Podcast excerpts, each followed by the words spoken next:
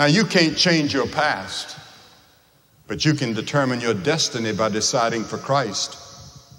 But Christ can change your past. He died on the cross so that all the sins you've ever committed, all the things you've ever done wrong, are forgiven. What do you have to do? You have to repent of your sins. That means to be willing to change your way of living. You may have no power to do it. You may not have power to give up some of those habits you know are wrong. You may not have power to fall in love with your wife again. You may not have power to change your whole life that you know needs to be changed. But if you surrender to Christ, He'll give you the power. You say, Well, Billy, I don't know what else to do. I've been baptized, I joined the church, and so forth, but I don't really have peace and joy and power in my life, all that you're talking about. How do I get it? Jesus Christ said, I am the way. Come to Christ. He will give you a new strength and a new power and a new joy and a new peace and a purpose for living. Every person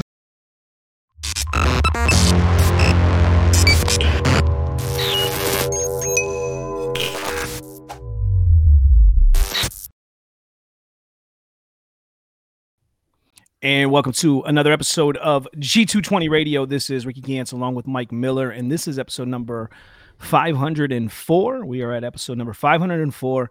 And today, if you did not already re- uh, recognize or know, we are going to be talking about Billy Graham. Mike, how we doing? Doing pretty good. Kind of recovering from last week's episode.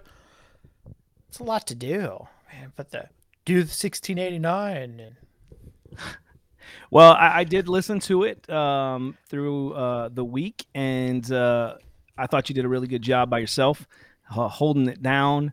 Um, I think there was some really good good things that I kind of missed being on there because I wanted to uh, dig into that with you especially that part because we see it all the time. So many people like i can be a christian. I don't have to go to church you know? I can mm-hmm. you don't have to belong or become a, a, be a member of a church a, a productive member of a church. And so uh, we believe that's vitally important here at g220 radio. We understand that sometimes there's circumstances situations that uh, don't always work out the way you would want them to but you should be seeking to find a good biblical church to be a part of. And uh, i think you did a good job on that so, last week brother. i do want to go on the record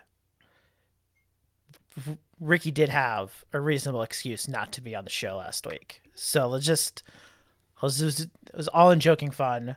Although part of it kind of even pertains to what we'll talk about here with Billy Graham and some of, um, I know concerns that I have with some of his crusades about kind of the aftermath of them and dealing with the local church. And um, maybe we'll, I don't know if we'll discuss it or not, but these are you know, concerns to be discussed and to think about as we shape our own ministries in life.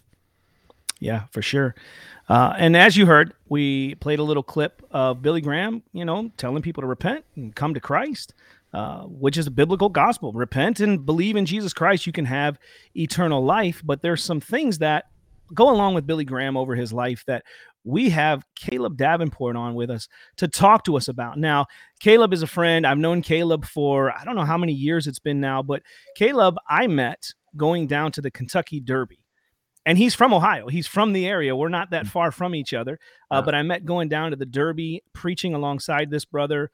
Uh, he has a heart for the lost, a heart for the Lord, um, and is the first person that I am aware of that would sing hymns while we were out there uh, gathered together to go and, and preach. And so I know many other brothers have taken that as a practice in their own ministry. Uh, and, and maybe they've got it from Caleb or not, but I know that was something that I saw you do for the first time. So, Caleb, uh, this is your first time on G220 Radio. So I want to thank you for coming on, welcome you to the program, and, and ask you to go ahead and share for our listeners a little bit about yourself and how you came to know the Lord.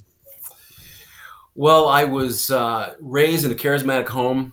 I went to a Baptist university and then to a Presbyterian uh, church. and uh, and now the Lord has allowed me to come back to my roots, which is a Reformed Baptist church. So um, the Lord has given me the opportunity to see many different backgrounds, many different denominations, many different beliefs. Uh, I graduated from Taft High School in Hamilton uh, when I was 17. Uh, went to play college football at Liberty University. uh, got my uh, undergraduate degree in pastoral ministries, and went on to seminary and got my master's in theology. And I thought I was going to be a pastor. Um, I always thought that that was what God would open up, but God said, no, not in the way you think you're going to be a pastor. Um, and so I've come to realize it's it's not a matter of the name or the title, but it is a matter of uh, are you going to uh, help other men and disciple other men and help them grow. And so I've been a financial advisor for 31 years. Uh, I've run for state senate here in Ohio. There's a great chance I'll possibly doing that again uh, in the not too distant future uh, if the Lord opens that door. And I think we're going to win this time. Uh, there's more details of that, but I, I can't say dogmatically I'm going to do it yet. But the door opens, I definitely want to walk through it. Um, so I, you know, I was studying Billy Graham in my undergraduate, and I wrote a term paper on him. And in my undergraduate, and I, I come to the conclusion as a young man, um, uh, not really being as discerning as I should have been, that Billy was an evangelist. And it didn't really matter if he hung out with liberals. It really didn't matter if he hung out with the ecumenical movement. What was important is he was getting the gospel out. That's how I looked at him as a young man. But as I've gotten older, and I read a book by Iain Murray called Evangelicalism Divided, I began to realize there's a whole lot more to this than meets the eye. And it's not just Billy Graham. Uh, I'm probably going to make some people mad, but it's men like John Piper who believes in final justification. Uh, Richard Baxter, who had some of the kind of same view, the great Puritan. Um, John Wesley, who for the last 10 years of his life abandoned his wife and did not live with her. Um, we, we, could, we could talk about uh, Dietrich Bonhoeffer, who wrote the book, The Cost of Discipleship. Um, but yet he didn't believe in the little resurrection of Christ. He didn't believe in the virgin birth because he was neo orthodox. So, what God has taught me as I've gotten older is don't ever put your eyes on a man or make him your hero um, because it's a form of idolatry and you're always going to be let down by that man. He'll let you down every single time. That's why we got to keep our eyes on Christ and and make sure that He is the one that we follow first and foremost. Um, because as I said, He's there's, there's going to be some things come your way that you're not going to understand and you're really going to be disillusioned. And i think that's the term that happens with many people that put their eyes on men as they become disillusioned. So uh, that's just kind of an introduction to where we're going tonight. Yeah and, and i think this is a, a, a very important conversation to have. Uh, I know Mike here, Mike King is in the chat, and he said didn't know how long he's going to be uh, in with us, but he uh, wanted to share some encouragement uh, that we're doing this topic. And he also reached out to me during the week and said, glad that we're tackling this topic um, mm-hmm. because there are many uh, individuals, many uh, Baptists for sure, mm-hmm. who put Billy Graham up on this pedestal. So let's kind of talk about a little bit early because again, I, this is is an open kind of book for me. I'm I'm learning as we go here. Uh, as I've mentioned in my promotion for this program, uh, and I stated, I think, to you guys as well in the side chat, is I don't really have a lot of knowledge on Billy Graham myself because mm-hmm. growing up, I, I, grew up not saved, but I grew up in church. Uh, didn't get saved until I was 32 years old. But the only thing I remember, we was an independent fundamentalist Baptist church, and we went to, and, and now I, I say this because independent fundamentalist Baptist churches – don't really have a high view of Southern Baptist churches uh, yeah. uh, because they think they're liberal. Right. Um, but yet I remember, and I, I didn't know that at the time. I know that now. Um, but we went to a church event on an evening where they were playing on the screen a message from Billy Graham. Mm-hmm. And we went and I sat there with my mom, my dad. You know, I was just a child. I don't really remember much of it because again, I wasn't interested. I was just kind of forced to go along. Yeah. Um, so I, that was I knew the name, and then as I became a Christian, I knew the name of Billy Graham um, because I mean I don't know and I don't know how anyone who becomes a Christian doesn't hear the name right. at some right. point right. Uh, in their walk. But I never really spent an emphasis or or time amount of time really listening to his sermons or getting to know what he teaches or or his theology. Um, right. As my theology began to grow, becoming more reformed, I tend to lean more towards reformed uh, individuals, and and I learn from these guys, and I, I I've I've kind of grown from a lot of reformed reformed guys, and so I, I really have not don't really have a basis for Billy Graham myself. So I'm right. looking forward to learning some of this. Mike, I don't know about you. What what do you know about Billy Graham?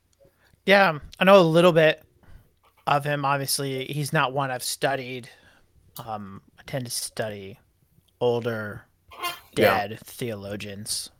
Yeah. Just yeah. my proclivity church history. But the um you know, there is this Billy Graham. He is a f- kind of force to be reckoned with within evangelicalism. And so to think about him, we could probably say he's probably one of the most influential evangelicals. No, no doubt. In the public forum. Yeah. Maybe even more so than Jerry Falwell, you know, being a fellow Liberty graduate myself, mm-hmm. um, you know, the impacts that they had in not only politics and yet he's he still affects with his children. Mm-hmm. Um, has kind of this ongoing effect. And so to think about this topic is of essential because he is a known figure kind of within Christendom. Right. Um, right.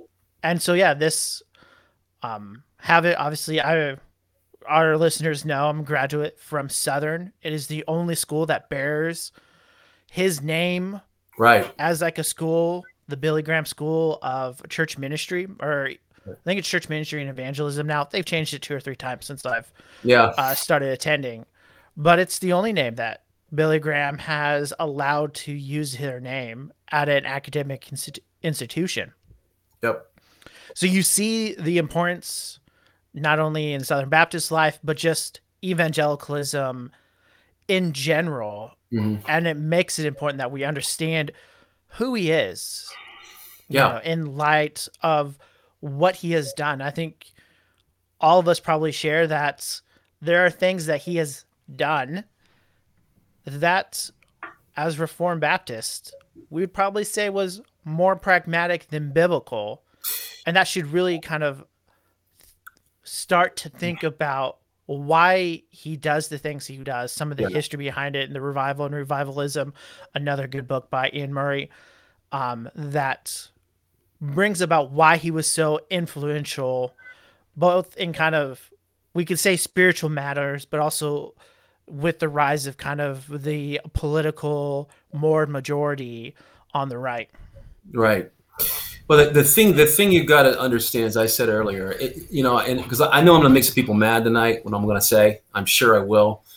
But it, Billy Graham's not the only one that had these issues. As I mentioned, these other men. Uh, you know, we could go through the history of time and look at the flaws that all men have. These are again mm-hmm. icons that we would look at and we pull back the cover and we realize again dietrich bonhoeffer was neo-orthodox which means he did not believe in the literal resurrection of christ but he wrote a book called the cost of discipleship which is an incredible book and, and understood that you, you've got to give up all if you're going to follow christ. And so you'd think how in the world could this guy not believe in the literal resurrection of christ? It's so confusing and you walk away realizing it wasn't just Dietrich Bonhoeffer. It, was guys like, as I said earlier, again, makes people mad. John Piper, who teaches a final justification. Richard Baxter believed the same thing.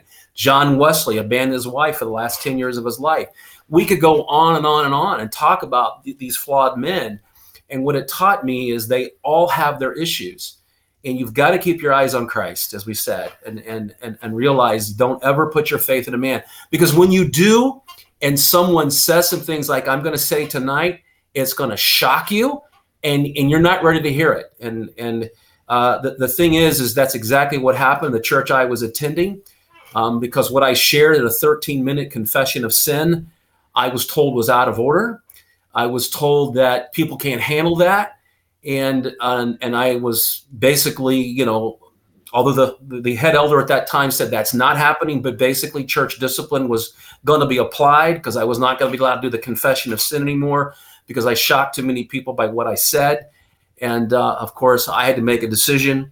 And the decision I made was I cannot content, uh, attend a church that will not allow me to preach the truth or communicate the truth. And so I had to make a difficult decision. And my wife and I had attended that church for 10 years. Um, but it was a decision I look back upon knowing it was the right one. I may have should have stayed a little longer to to let people get used to us leaving, but I knew I couldn't stay there any longer. I had to make a decision um, because if you can't speak the truth, if you can't teach the truth, if that's out of order, then what the prophets did, what they communicated, what Jesus communicated, what John the Baptist communicated was all out of order. Um, because they shocked some people in what they said and, and the, some the truth that they, they communicated. Um, I want to just start out tonight with an introduction to this, to what Iain Murray said, because I think it's important that we get the, the gist of this um, and, and how Iain Murray positioned this, because I think he did an excellent job of the homework that he had done on it. So I want to read a couple of things before we get into the, I would say, the granddaddy of them all that reveals what Graham really believed. So let me just read a, a few lines here. The 20th century had already seen its share of a kind of ecumenicalism before Billy Graham and the other personalities in Murray's book were even born.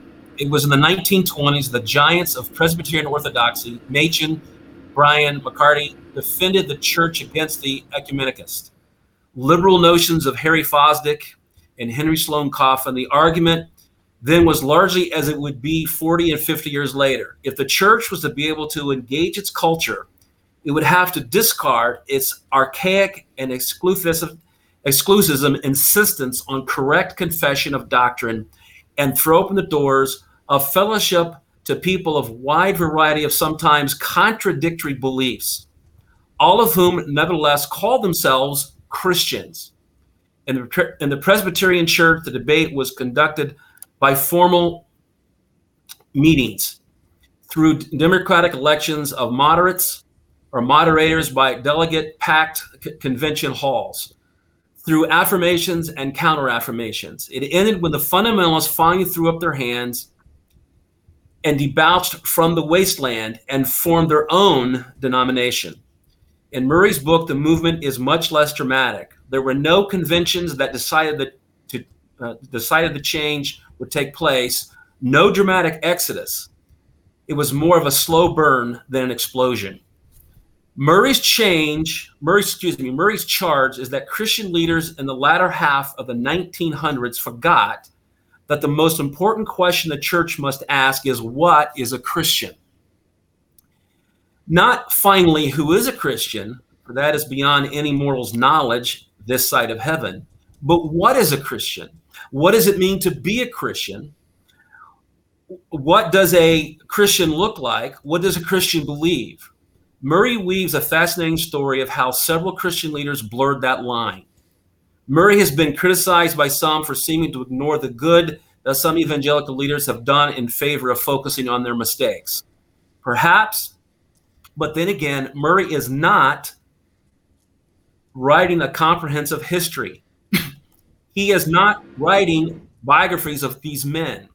He is making an argument that these that the men like these made categorical mistakes that affected evangelicalism in a negative way. I have not seen a review of the book that argues that what Murray actually says is untrue. Probably that is because what he does say is backed up with solid evidence taken from the mouths and pens of men themselves. So, what Murray said about Graham is backed up, but we're going to talk a little bit specifically what we're talking about. Give me just a second. One of the most astonishing antidotes in the book involves an appearance of Billy Graham on the Hour of Power with Robert Schuller. Now, this was an interview that Billy did. The whole exchange is sadly fascinating, but the most important statement was Graham's. This is verbatim how the conversation went. This is Graham speaking. I think that everybody that loves or knows Christ whether they are conscious of it or not, they are members of the body of Christ. God is calling people out of the world for his name, whether they come from the Muslim world or the Buddhist world or the non believing world, whatever that is. They are members of the body of Christ because they have been called by God. They may not know the name of Jesus, but I think they are saved and they're going to be with us in heaven. Now, there's major problematic theology with that statement. And just to name a couple of verses, Jesus said, I am the way, the truth, the life. Billy quoted that that sermon you started out with, Ricky. I am the way, the truth, and the life. No man cometh unto the Father but through me. Acts 4:12, there's one name given among men under heaven whereby you must be saved. And that name is through Jesus Christ. But Billy was saying that he believes there's going to be people in heaven that may not even know the name of Jesus. I think they are saved and they're going to be in heaven with us. Here is what Iain Murray had to say about that. Here, the line between Christian and non Christian is blurred to the point of non existence. It wasn't in one cataclysmic movement that Graham moved to making such statements. Murray is quick to point out for years, Graham's organization had been progressively cooperating with non evangelical groups. In the end, though, cooperation with non evangelicals led to an embrace of non evangelicals as brothers and sisters in Christ, and therefore a confusion of what it means to be a Christian. I think that's um that's something that uh, we were just talking about this in Sunday school uh, as we were wrapping up our our teaching on Roman Catholicism. How many of the t- the doctrines from Rome were developed over time, and then you also begin to see as culture shifts, Rome shifts to the culture. Right. And so when you listen to that that video that that we kind of played in the beginning, that clip, and then some of the older, because this is what this is one of the things that I hear from people. And again, I don't have all the knowledge on Billy Graham, but what I hear from people is, well, he started out strong, and then as he got older, you know, maybe it was just old age setting in, but he started to shift in his age. Um, but the I problem with that, that problem with that, Ricky, he said the same thing in the 1960s in Decision magazine.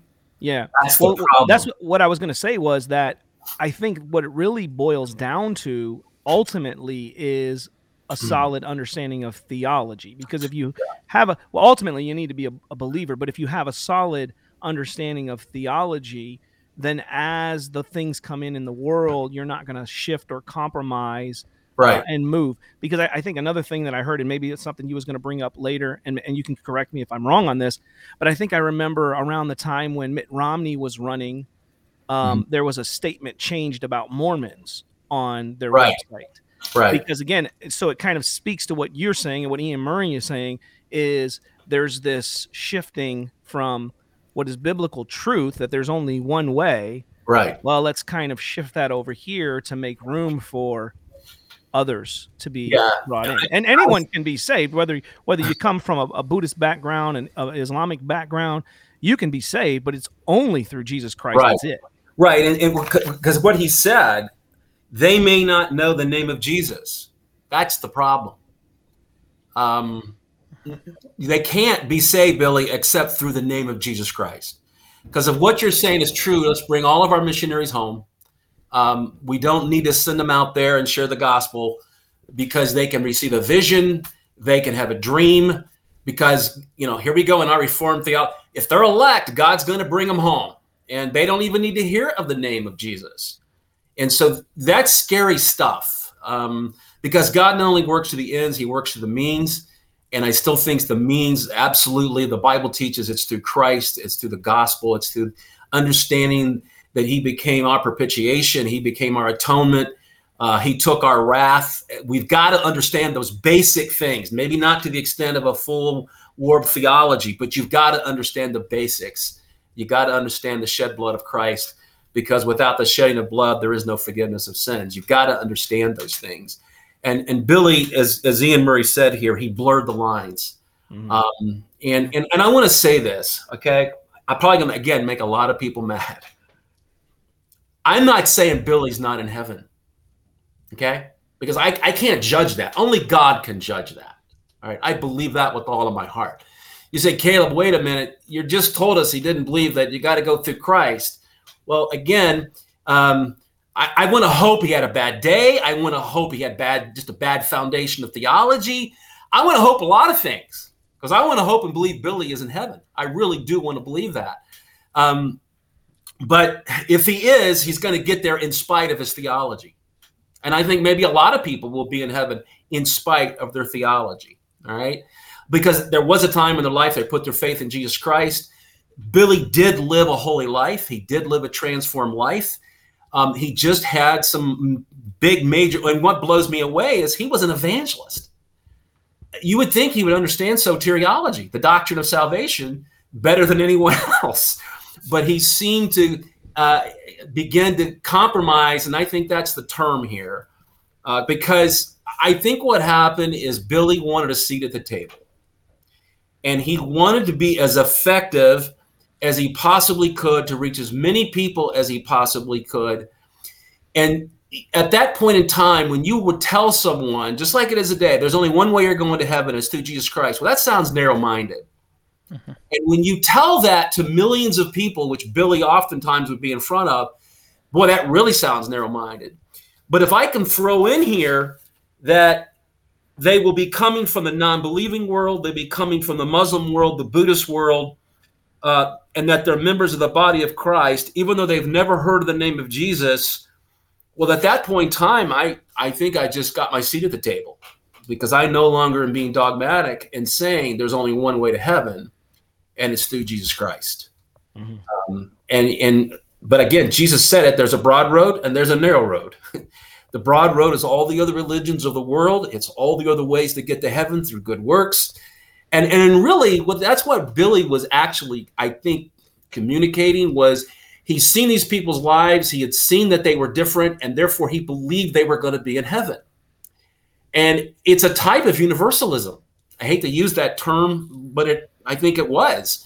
Um, because if you can get to heaven through other means and through jesus christ then it, it's either a works righteousness or you're you're going through some other some other way which Jesus never gave us room for that. Um, that that he never gave us that alternative. But it really it really was something I think that Billy did because he wanted a seat at the table. He wanted to reach as many people as he possibly could, and so he left this open that that you you could you could possibly get there without ever hearing the name of Jesus. And I remember when I was going to seminary, this is kind of a popular view that I think he made popular that God could call people to himself without a missionary ever sharing the gospel with them. And it would be done through a dream or through a vision or however it would happen.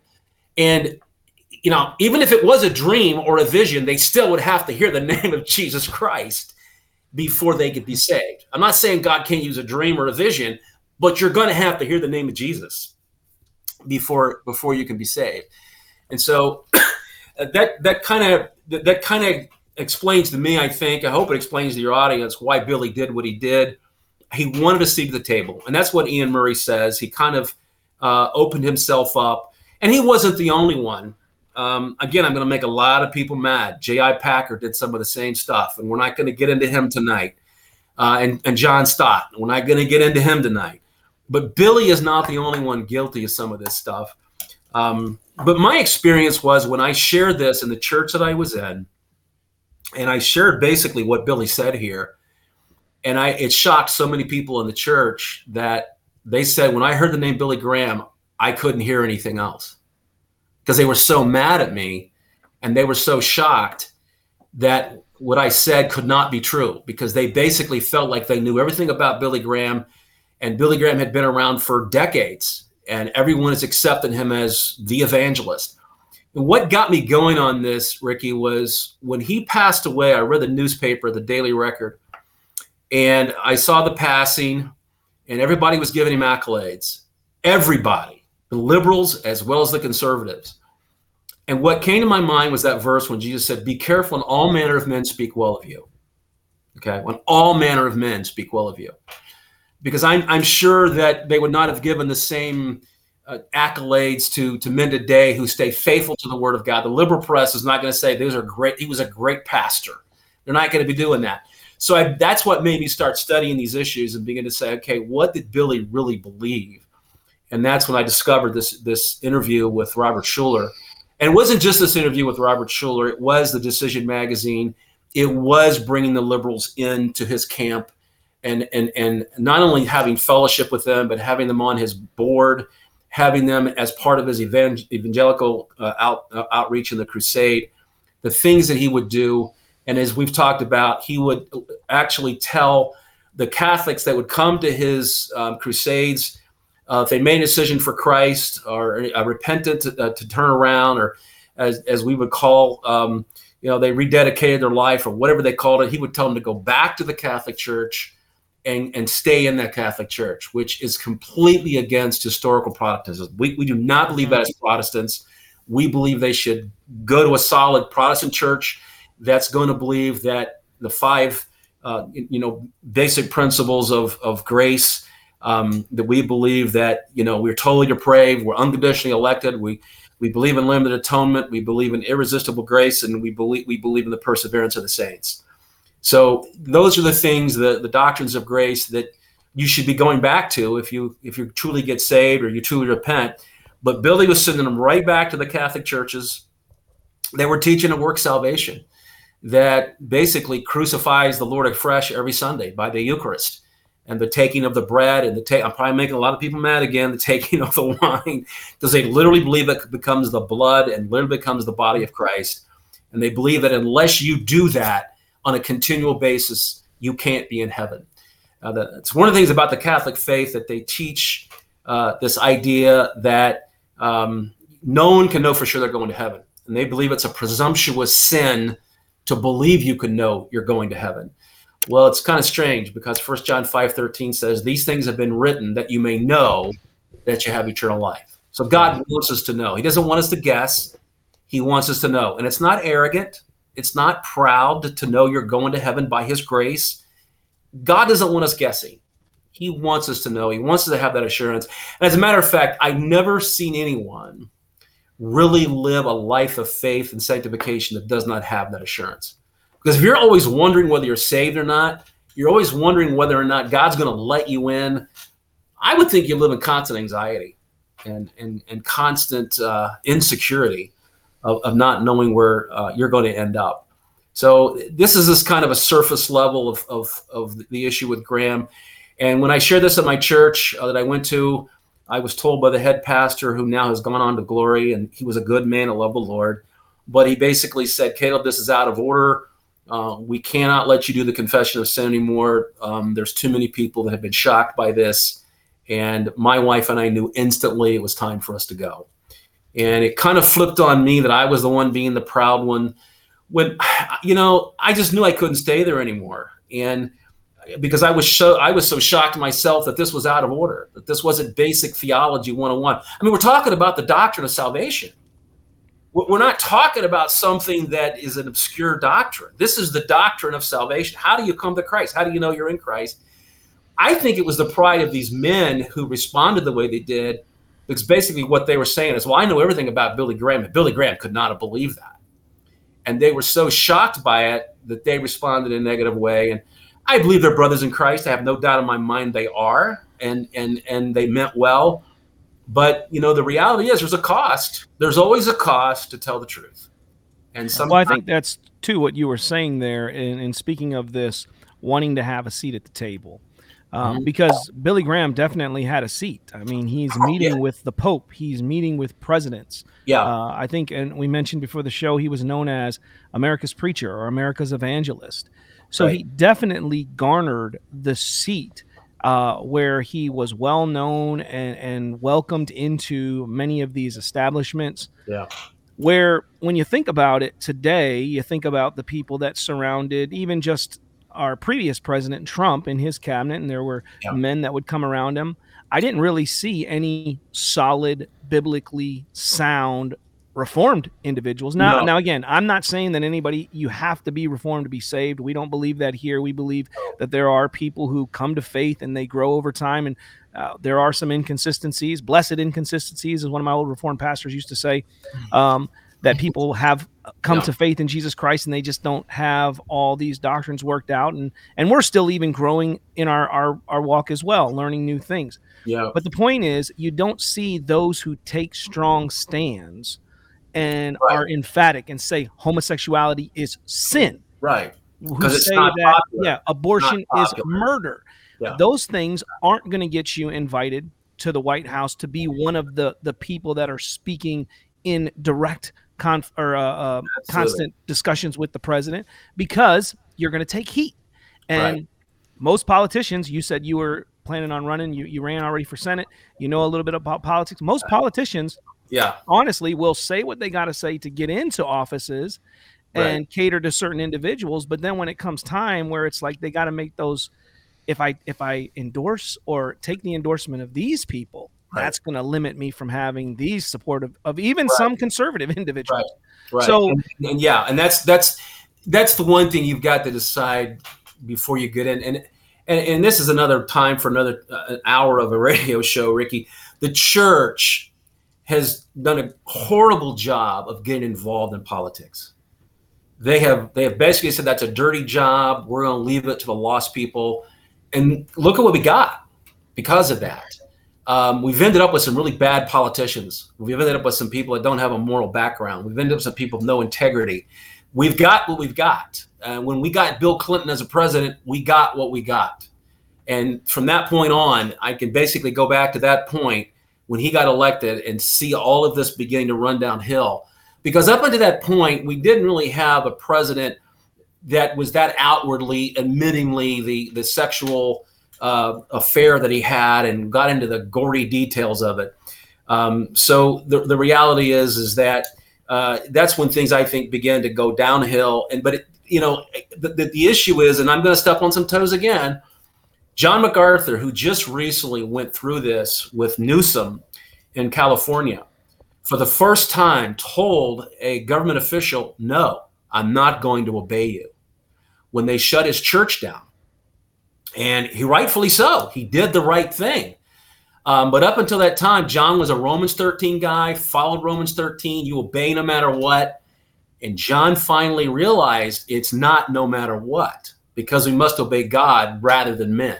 If a man tells you to shut your church down, you don't do that because the gospel is more important than what they believe. Now, again, for the first week or two or three until we found out the pandemic and what was going on, I understand. But about that fifth, sixth, seventh, eighth month, we all knew this isn't what they've told us it was. And what got John to open his church was people were coming to his church and they were listening to him outside. And I remember one morning I was listening to John preach, and it was on television. He's preaching to empty pews. John, you could tell, was so mad as he was preaching. He was angry because his people couldn't come in. And that's what got to him. He went and talked to his people, and his people said, John, we're Christians. We come to church. This is what we do. And that so convicted John that he said, okay, we're opening up our church. So it was John's people that kind of flipped John on Romans 13. Now, John would still say, no, I still believe you do what Romans 13 says. But yet he himself defied the governor um, and was willing to go to prison and take fines because that's what he was threatened with. And I think he's changed a lot on this. And and so I, I'm I'm glad that John's doing that. I'm, but John is doing it more out of conviction with Romans 13. What Billy Graham did, I think, was more out of convenience and more of having a seat at the table, as I said, and more of trying to be more inclusive. And that term we use, the ecumenical movement. That's where it really began, and which to me is what laid the foundation for the seeker sensitive movement. Yeah. The seeker sensitive movement had a foundation that I think was laid with what Graham was doing. And then the seeker sensitive movement came along and that basically said, let's become all things to all people. And if we've got to entertain them to Jesus, that's what we'll do, whatever it takes. Bill Hybels finally realized, you know, this didn't work. Willow Creek understood it didn't work. Uh, we may have made churchgoers, but we didn't make disciples. And that's exactly what happened with Billy Graham's Crusades. People might have made decisions, but I don't think a lot of people really got saved. And here's why I say this they followed these people in Billy Graham Crusades many years later. And this statistic I'm about to give you, I hope is wrong, but this was the statistic I understood. And if someone's got better statistics, I'm willing to listen to them.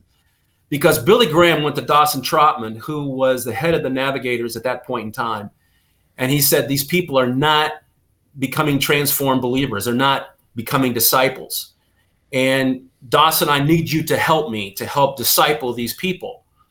Well, what they found out was that one in a thousand of those decisions at the Billy Graham Crusades, 20, 30, 40 years later, were actually still living the life for Christ. Okay. Um, I want to hope those statistics are wrong. I would love to believe that no, it's maybe 30 out of 100, but yet by their own by their own uh, admittance, they they didn't see people's lives change because decisions or a decision doesn't make a Christian. Uh, and, I, I'm not a, I'm going to say that, make a lot of other people mad. I'm not saying the altar call is wrong, but you can be very manipulative with an altar call, very emotional in an altar call, um, because you can make a decision tonight, but that doesn't mean the Holy Spirit came into your life and you truly repented and you turned to Christ. What's going to prove that is that you're persevering. Well, I think that's that's another thing there, as, as Mike also mentioned earlier about pragmatism, and as, as you was talking too, when you get this, you know, I mean, you go back to Finney and the anxious bench, mm-hmm. and then mm-hmm. anxious bench, and then you've, you know, you've got Billy Sunday, you've got uh, Billy Graham then coming in. Um, and Mike King says he'll say it. The altar call is wrong. so I'll say it. Mike, I think Mike, it's wrong. But what you got is this pragmatism where you have, um, you, are starting to see, especially he's having these crusades, and and again, as you were speaking, this emotional appeal. Yeah. It, yeah. it can really wear on someone. You mm-hmm. go, maybe you're feeling down, you, you get encouraged, yeah. you start to see other people walking forward, so you walk forward. I, right. I, I use this as an example it's an example. I went to a Pentecostal church one time and I was with this the girl that I was dating at the time. Uh, we were young, we were teenagers, and I went with my grandma. She was Pentecostal, and the pastor was telling everybody come up. He was going to lay hands on people, and and what, and I grew up in a Baptist church, so this to me already was weird. I'm like, what is going on? And so this girl that I was dating, she goes up with my grandma, and he comes around and he's touching people and they're falling over and she falls over and she comes back and I'm like, "Did you feel something?" She said, "No, but the person next to me fell over, so I fell over." Yeah. Yeah. And again, it's that whole kind of mentality yeah. where yeah. you see people moving forward and then you're okay, you're moved. So then as we talked about wanting to to reach more people, pri- I don't think everybody's intentions are always wrong in wanting to reach more people. No, their motives are their yeah. motives are not wrong. It's their methods. Yeah. And so then they they, they yeah. see this pragmatism. They say, "Oh, this is this is working. We, we got thousands of people coming forward at these crusades, thousands and thousands, and and so therefore we're we're making all these disciples." Um, right. Um, and really, again, the numbers are probably lower than that. Mike, I think you wanted to say something too. Yeah, I want to go back. You mentioned it. I think it's important. I want to go back to it about Jay Packer, John Stott. I'm going to add. We need to add Martyn Lloyd-Jones in this conversation. No, no. Iain Murray is an assistant to Lloyd-Jones, so he's very familiar with this. Yep. Um, but I just want to look and consider even Billy Graham's life. We're going to go with Lloyd, jo- Lloyd Jones. Yep. Because Lloyd Jones stood up he right. stood up at a conference yeah. with John Stott mediating it. Yep. And unprecedentedly, John Stott uh, responded to his message, which was unheard of in the meeting. And mm-hmm. that ruined the friendship between J.I. Packer and John Stott. Mm-hmm. J.I. Packer, John Stott, friends with Martyn Lloyd-Jones. And when you think about it, Lloyd, Lloyd Jones had a revival in Wales. Mm-hmm. Westminster Church in mm-hmm. London experienced a revival, mm-hmm. a true revival, mm-hmm. a revival where people came together and he stood firm. He wouldn't go on stage with Billy Graham. He wanted nothing unless, to do. Yeah, unless Billy, yeah, unless Billy Graham would not right. have liberals on the right. stage with them. Right. He recognized what you were saying in the Murray quote that blurring of what is Christianity? Right. I think that's when we think about that. Yeah. I think that's a very important point. This is a point that R.C. Sproul made Yeah. against evangelicals and Catholics together. One Right. that the president of Southern Seminary, Albert Mohler, at the time endorsed. Now, Right. he's backed off his endorsement. I think it was a good decision, but it did show, I think, kind of a, a carelessness. Right. Maybe even the same with it. And people have their opinions of, of um, Dr. Mohler. I res- you have right to your opinion. It may be wrong, but you have a right to it. But Right. to to think about, I think that's the important parts when we consider Billy Graham's and a contemporary like Lloyd Jones and Yeah. the impact of their ministries. Right. Westminster Chapel, for as far as I know, is still a very conservative Baptist Yeah. church. Yeah, Martyn Lloyd Jones wanted nothing to do with Billy Graham, which should have been a huge. It should have been a huge siren to the evangelical world, but they didn't. They they continued on. I think the thing that's important to understand how Christ, uh, Billy Graham got his start. It was through the Hearst newspapers, who said Puff Graham, basically promote him. These were ungodly, lost people. Now I know God can use lost people. I understand that to bring forth His means. But it seemed like that what happened with Graham is he became very successful, very quick, very fast. And he had, a, I mean, Billy was a great orator. I mean, I, you listen to him preach, you, you're almost spellbound by what he says. Um, and and there, there are many of them that that sermons that he preached that people could get saved through his through his messages. I'm not saying he didn't preach good sermons. He did.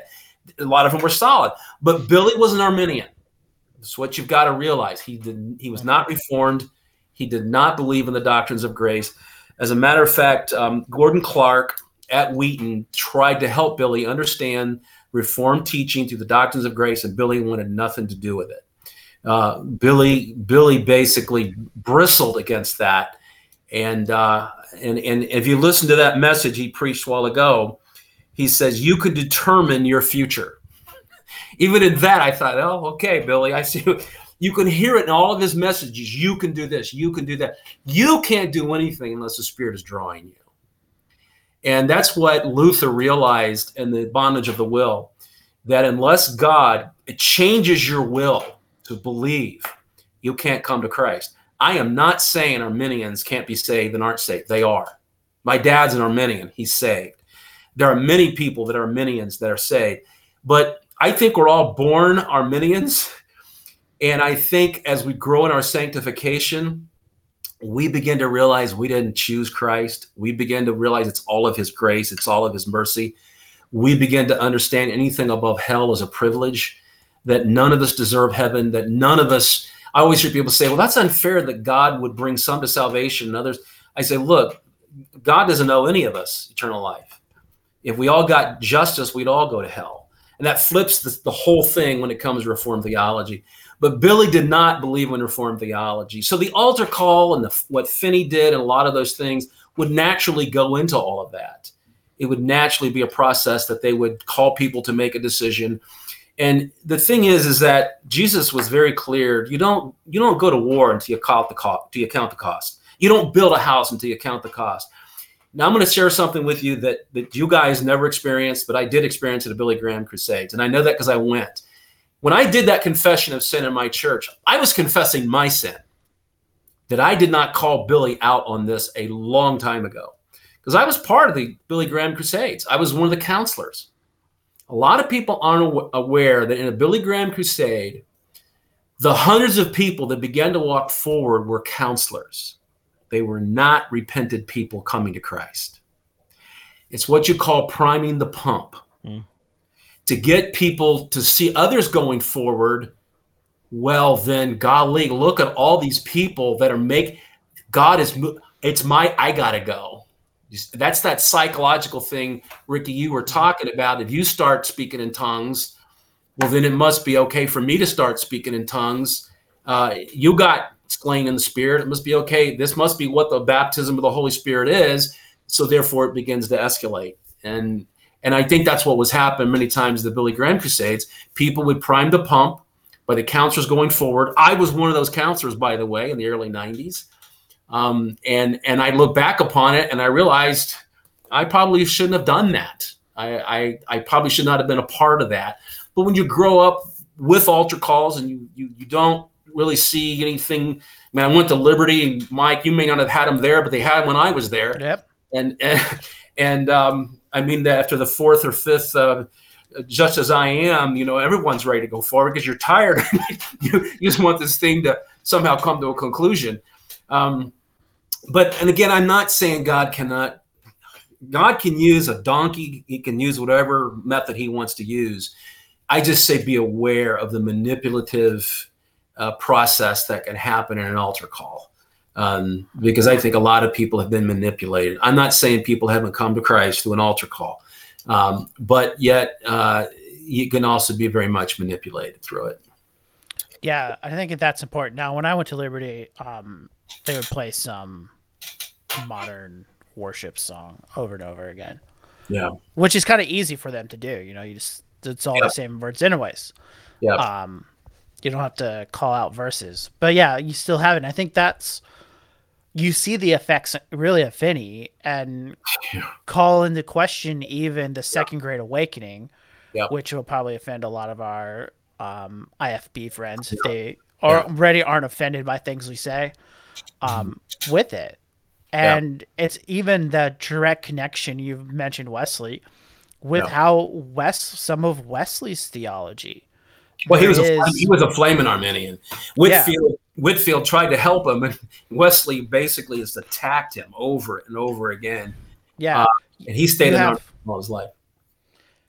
Yeah, and you have in England with the Keswick theology yeah. that also connected with um, Wesley, the let go, let God. If you don't understand that, yeah. uh, the Keswick uh, yeah. theology, and one of your listeners pointed out the burned out district. That's what happened to Finney when Finney yeah, was done, that place was burned out because all his people were disillusioned because they yeah. their emotions were stirred, but they weren't changed. And and then and, you get yeah. Mormonism, Jehovah Witnesses, um, dispensationalism. I'm sorry, did I oh, offend anybody? Ricky's getting on the Be careful, Ricky. The, you, you stepped on the holy grail, man. Oh, we've we stepped on that many times. Um, and I think, and this is why it's important to study not yes. only more modern preachers like Billy yeah. Graham, yeah, but to study church history in general. Absolutely, Mike. Absolutely. Yeah. I want to talk about that just briefly. Church people, let me give you an example. There's a Lombardian monk that made the comment or made the statement that um, uh, the atonement of Jesus Christ is sufficient for all, but is only efficient for the elect. Now, what is wrong with that statement? Because I've heard people say that's reform, that's in the reform camp. That was accepted at the Council of Dort, and it's within the reform camp. And Billy, and they would say, would say men like R.C. Sproul and John MacArthur would agree with it because it's on their website. I said, You're out of your mind. What they're trying to do is soften limited atonement because they're giving you uh, they're giving you a means without a final result. If Jesus' atonement was for everyone, then everyone would get saved. Because God doesn't do something with the means not to have no purpose. He doesn't work that way. So it sounds good, it sounds slick, it sounds all these things, but the atonement of Jesus Christ was for the elect. It's for those whom he's called to himself to salvation. Not one drop of our Lord's blood is going was spilt didn't have a purpose for it. And that purpose was to save those who are his sheep whom he's called to himself. But i've had people and i won't mention these evangelists ricky you know them that that said this was within the reformed camp and it was on john macarthur and rc sproul's website i said you didn't get beneath the surface understand john was saying that he agreed with that to get these baptists off his back because he preached so hard on election and said that only way you're going to go to heaven if God has elected you. And they would say, well, don't you believe that the, atonement of Jesus Christ is sufficient for all, but only a, a efficient for the elect? He said, okay, I'll let you have that one. You'll leave me alone. And so he he basically said, okay, I'll, I'll, and then Sproul was the same way. He said that's been said for a long time. He said, but you need to understand it doesn't get to the heart of the matter. Because the heart of the matter is the, the atonement of Christ was for his called out believers. It's not a universal call to salvation for everybody, or everyone would get saved. But that's an example of people that don't study church history, Mike. That's an example. So if you don't study church history, you would think, well, that that's got to be in the reformed camp that it's only efficient for the.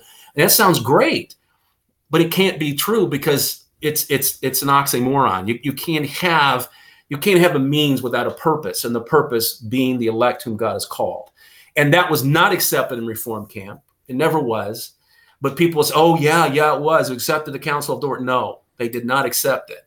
They had it in there, but they never accepted it as part of Reformed theology. And that's part of knowing church history, which is what you're talking about, Mike, and discerning.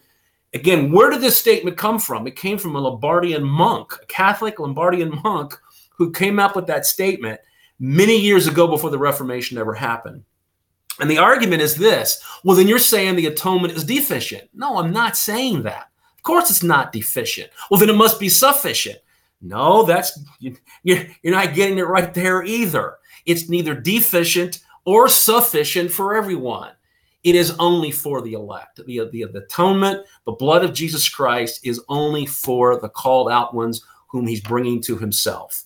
If you don't believe that, then you're teaching a type of universalism, which, again, if you don't believe in limited atonement, which is what people always have a problem with when it comes to these five doctrines of grace.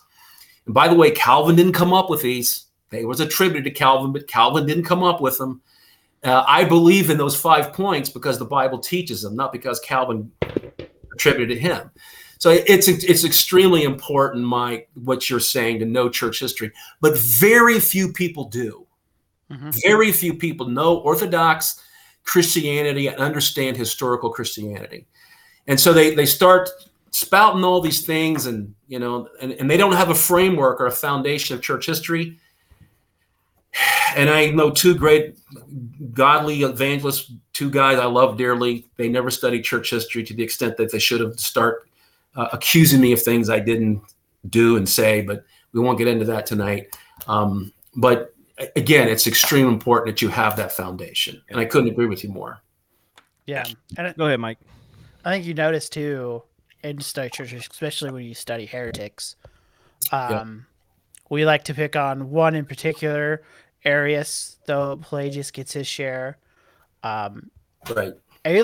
Arius wasn't like a dumb person, and and you know he's trying to be biblical, and I'm probably sure right.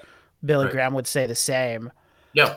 But what you see, and what I think you have it here, is that they're able to capture that's the the thing they're able to capture mm-hmm. heretics if they want to become good heretics know how to communicate now i think good pastors i mean good pastors also are able to communicate and i think that's just for probably yeah. the devil's purpose you get oh, really yeah. good orators or even in Arius, he's singing songs He's developing songs. Yeah. Luther understood this. What is Luther doing early in the Reformation? He's writing songs. He's right. publishing tracks.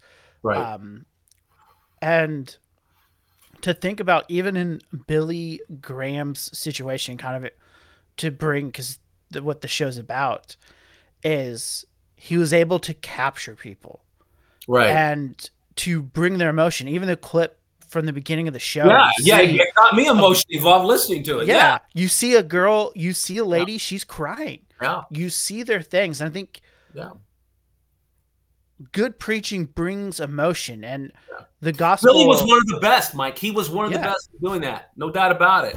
And I'm not. I, I don't want to say I. I want to believe people came to Christ through this ministry. I'm going to believe. I'm, in fact, I'm sure they did. I'm sure they did because God doesn't use any of us because of us, but in spite of us. That's what I've come to understand. Through all these men that I studied and all their flaws and studying myself, I realize I'm a flawed man. We all are flawed men. And, and God doesn't use any of us because of us, but in spite of us. And I think that's what happened with Billy. But we do have to have sound doctrine. And we do got to mm-hmm. get back to this concept. Where do we blur the lines? We cannot just say it's all good and fine, and we're all just going to love each other and sing kumbaya and not keep each other accountable. We have to. just think- as I am. Yeah, and, Yeah. and I think the one important thing to take away uh, that you've already mentioned there, Caleb, is we cannot put any man on Right. a pedestal to the No. degree where when somebody says, "Hey, that that teaching that they're they're teaching on dot dot dot whatever the doctrine is they're teaching on is in error or it's wrong," Right. our response should never be that's Billy Graham. He would never be wrong. Or that's John MacArthur. He would never be wrong. Or Right. that's R.C. Sproul. He would never be Right. wrong. Right. Or that's John Calvin. He would never be wrong. Right. Um, because we're all be. Baptist here and he baptized babies. We we don't agree with that. But it doesn't Right. mean we take this we, we we take this individual and we put them on a pedestal where we can't examine Right. what they taught or what they believed. Let God be true and every man a liar. Yeah. Let God be true and every man a liar. And that's what And- we've got to do, Ricky. Yeah, and if our response is that way, then we need to do a self-examination. Absolutely. Um, and and and I know this is hard. Um, I, I've said this in when I've been when I've taught, uh, and even in our Sunday school class, like, hey, if I say something wrong, come and tell me. Uh, if you think I'm wrong in something by the scriptures, and and you want to show me through the scriptures where you think I'm wrong, please come and tell me. But I do recognize and understand that in our flesh, at times we don't like to be corrected Right. but the right the right type of of uh um the right to be humble in Mhm. it requires us to not get defensive when Right. our favorite teacher is brought up or somebody's Yeah. bringing something to us but say you know what let me let me look at that what you're saying and let me evaluate that let me see if maybe you're right you know because it Right. could be or it could be just you know a miscommunication whatever it could be. But our first response should be and it's it's not always easy. That's what i'm saying. It's not always easy to do that. Yeah.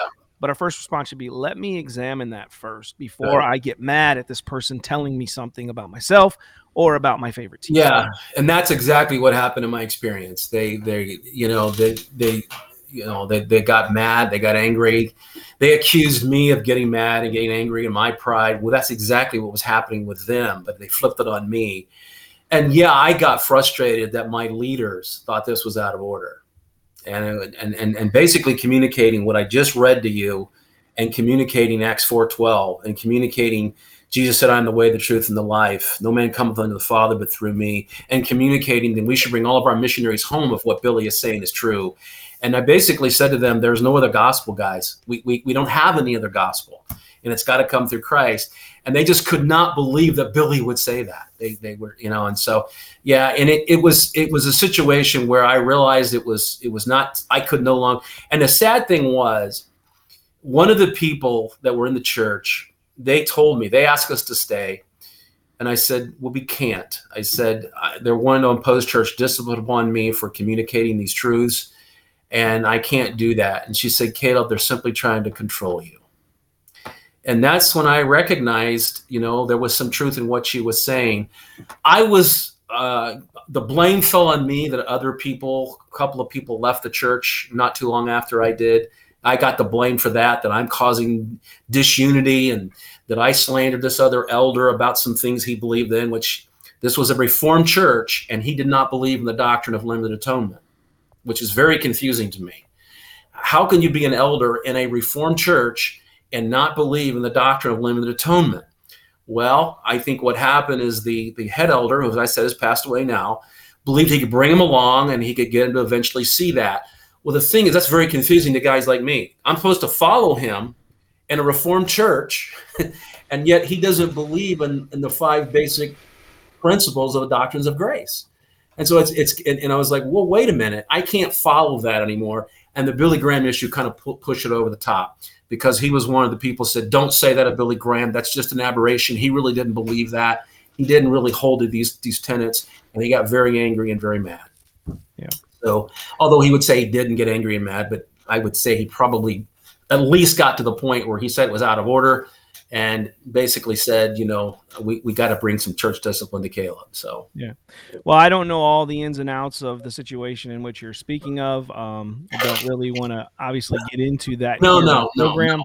uh, but we do want to point people to examine these things with Billy Graham's teachings.